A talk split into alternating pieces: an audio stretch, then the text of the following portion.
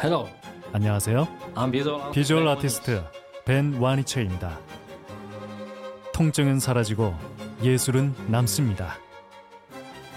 두통, 치통, 생리통엔 한국인의 두통약 개보린 삼진제약 멀쩡한 의사들의 본격 재능 낭비 프로젝트. 나는 사다 시즌 4 보이는, 보이는 라디오입니다. 자 오늘은 이대목동병원 비뇨기 병원의 김완석 교수님 모시고 어, 부신 관련 질환에 대해서 공부를 해보겠는데 저희가 왜 부신에 대해서 하냐. 김한석 교수님이 부신 종양 분야에서 굉장히 유명하신 분이더라고요. 그러게요. 네. 네, 좀 이따 자세히 얘기하겠지만 네. 좀 남들하고는 좀 다른 방법으로 수술도 하시고 네, 환자를 굉장히 많이 보시는 분이라고 소문이 자자해서 오늘 모셨습니다. 자 근데 이제 부신 우리가 이제 부산은 잘 아는데 부신 잘 모른단 말이죠. 진짜 저 기억 어느 저편에 저 아래에 배웠던 기억은 있으나 생물 시간에 좀 나오긴 네. 하는데 부신은 어디에 있으며 뭐 하는 기관인지 그거부터 좀 설명을 해주시죠. 그 부신은 이제 이게 신장 콩팥 네. 바로 위에 있거든요. 예, 바로 위에. 그래서 옛날에 사람들이 이제 부신이라고 이름을 짓지 않았을까 이렇게 생각이 되고요. 아, 처음 알았습니까? 아, 신장에 부. 어.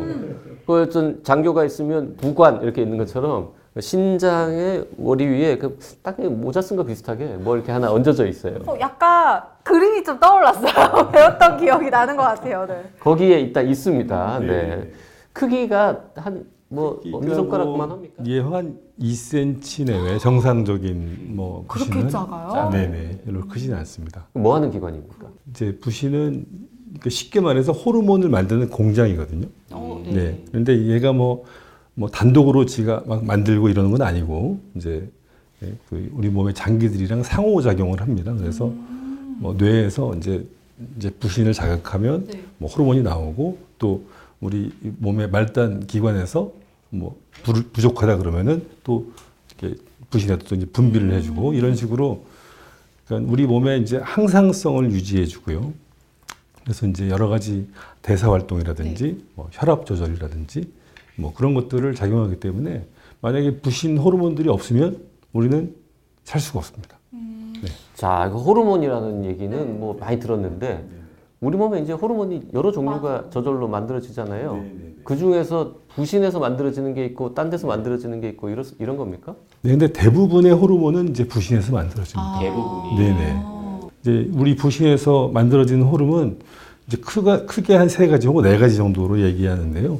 여러분들 다 아시는 스테로이드. 예, 예, 스테로이드가 어, 부신에서 만들어지고 또 알도스테론. 예, 예, 알도스테론도 예, 혈압을 조정한 조, 그, 조, 그 조절하는 그런 호르몬이 굉장히 중요하고요. 그리고 그 부신의 이제 수질, 이제 피질과 수질이 있는데 수질에서 만들어지는 그런 카테콜라민. 고등학교 다닐 때 교감신경, 부교감신경 어, 네. 배우셨죠? 그게 이제 바로 그런 카테콜라민. 굉장히 중요한 호르몬들이 나오기 때문에 이게 여기에 만약에 병이 생기면 굉장히 다양한 좀 문제들이 생길 수가 있죠. 네. 그러니까 그렇게 우리 몸의 항상성을 유지하는데 중요한 게 호르몬인데 그 호르몬이 뭔가 부족해지면 뭔가 외부에서 보충을 해줘야 되잖아. 그래서 이제 지금 말씀하신 에피네프린이라든지 어, 스테로이드라든지 이런 것들을 부족한 분들한테 이제 쏴주는 거죠. 음. 그 부신이라는 거는 호르몬 공장이다 기본적으로. 그러면 거기에서 병이 생기면 어, 우리 뭐 이제 방송 오래 했으니까 뭐 당연히 알죠. 네. 너무 많아지거나 너무 적어지거나 이제 둘 중에 하나일 텐데. 음. 그러면 어떤 병들이 있습니까? 그 뭐 이제 흔히 알려진 병으로는 이제 쿠싱 증후군. 쿠싱. 예. 쿠싱 증후군 예로 들어보셨을 거예요. 어, 근데 이거는 네. 이제 약 복용 같은 걸 잘못했을 때 생긴다고 어, 생각했는데. 이렇게 사당께 그렇죠. 약간 읊습니다. 네. 어, 야, 훌륭하십니다. 이게 사실 제일 많거든요. 예, 쿠싱 증후군 중에서는 이렇게 약을 과다 복용, 예를 들어서 그 관절염이라든지 여러 염증 질환 같은 데서 스테로이드를 장기 복용하게 되면 생길 수 있는 큰 부작용이고요. 그 부신을 어, 뇌하수체에서 뭐 종양이 생겨서 부신을 자극한다든지 네, 혹은 부신 자체에 종양이 생겼다든지 혹은 좀 드물 드물게 어, 폐에 종양이 생겼을 때 이렇게 또 비슷한 호르몬을 분비를 해서 또 이렇게 쿠싱 증후군처럼 나타내는 그런 경우도 있습니다. 그럼 쿠싱 증후군은 이유가 뭐든 간에 몸 안에 스테로이드 양이 너무 많아져가지고 생기는 거. 이제 얼굴 이렇게 달덩이처럼 변하고 뭐 이런 것들. 또 어떤 병이 있습니까? 알도스테론이 많이 나오는 이제 고알도스테론 혈증이 있습니다. 근데 그거는 좀 생소한 이제 단어실 텐데 알도스테론은 이제 우리 몸에 이제 수분 조절, 혈압 조절 이런 거 주로 담당하기 때문에 그러니까 예를 들어서 알데스, 알도스테론이 많아지면 이제 우리 몸에 그 소금, 소금을 많이 땡기고 그러면서 이제 반대로 칼륨이 빠져나갑니다. 그래서 이 소금은 이제 많아지면 우리 몸에 수분이 많아져서 이제 혈압이 올라가게 되고요. 또 이제 칼륨이 빠져나가는 거는 이제 우리 근육을 근육을 이제 조절하는데 굉장히 중요한데 칼륨이 많이 빠져나가면 이제 힘이 빠지고 예, 근육이 약해지는 이제 그런 문제가 생길 수가 있는 거죠. 자, 잘 모르겠고 어려운 이야기인데. 그다음에 이제 우리가 좀 쉽게 알만한 거는 이제 부신에 종양이 생기는 경우도 네, 아까 있을 말씀해 때. 주셨는데. 네. 종양도 이제 악성 종양, 양성 종양 다 있는 거죠. 네네.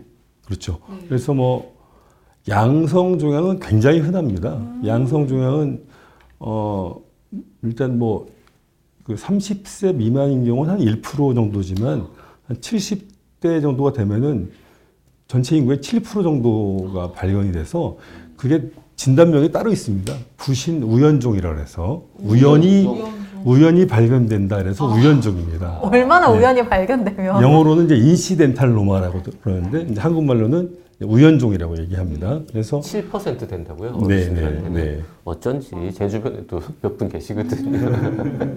요건 이제 양성이고요. 또. 그래서 이제 우연종이 다 양성은 아닙니다. 아, 그래요? 우연종으로 발견이 되면 그게 치료를 해야 되는 놈인지 아닌지를 이제 검사를 해야 되고요. 그래서 이 생긴 게 우연히 발견됐지만 크기가 크고 모양이 안 좋다. 그러면 악성으로 생각할 수도 이- 있는 거고요. 그래서 그런 경우는 이제 우리가 당연히 수술적 치료를 고려를 해야 되고 그리고 증상이 없는 그런 호르몬 분비의 조절에 이상이 있는데 아직은 그, 그 정도로 영향을 끼치지 않아서 아닐 정도 그 임상적이지 임상적으로 문제가 있지 않은 그런 호르몬 분비성 종양이 있을 수가 있습니다. 그래서 반드시 우연종이 발견되면 그런 호르몬계에 이상이 있는지 없는지를 조사를 해봐야 됩니다. 그냥 발견되면 양성이든 악성이든 떼내는 게 좋으니까 그냥 떼버리면 되지 않아요?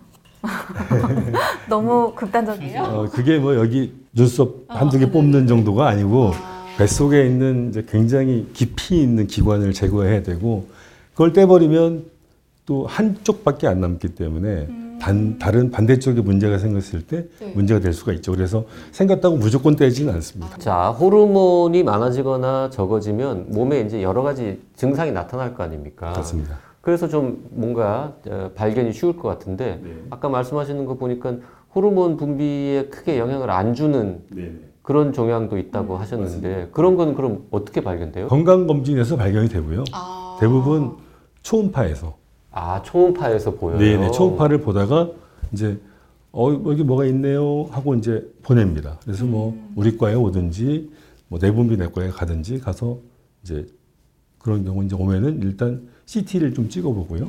그래서 필요하면은 이제 증상을 여쭤보고 뭐 호르몬 검사를 하기도 하고요. 그래서 이제 우리가 치료를 할지 말지를 결정을 하는 거죠. 둘 중에 하나군요. 그러니까 호르몬 때문에 증상이 생겨서 병원에 가서 네. 이것저것 하다 보니까 부신에 문제가 있다 되거나 아니면 복부 초음파에서 아 이게 신장만 보시는 게 아니라 그 옆에 조그만 것까지 같이 보시는 거구나. 네. 자 이제 증상은 어떤 게 있는지를 조금 네. 네, 살펴보죠. 증상은 어, 첫 번째 아까 이제 쿠싱 증후군 얘기를 했는데 이제 쿠싱 증후군은 그 특징적인 그런 이제 그, 그 모양이 있습니다. 그래서 그 얼굴이 막 굉장히 둥글고 뭐 벌게져 있고 그리고 이 중심 비만 그래서 이 배하고 가슴 부위가 이렇게 튀어나오고 팔다리가 얇아지고 네? 그리고 여기 뒤에 이제 목덜미 뒤가 이렇게 굉장히 좀 두꺼워지고 그리고 몸에 그 자주색 그런 그선 같은 게 나타나고 멍이 잘 들고 이런 증상들이 나타나게 되고요.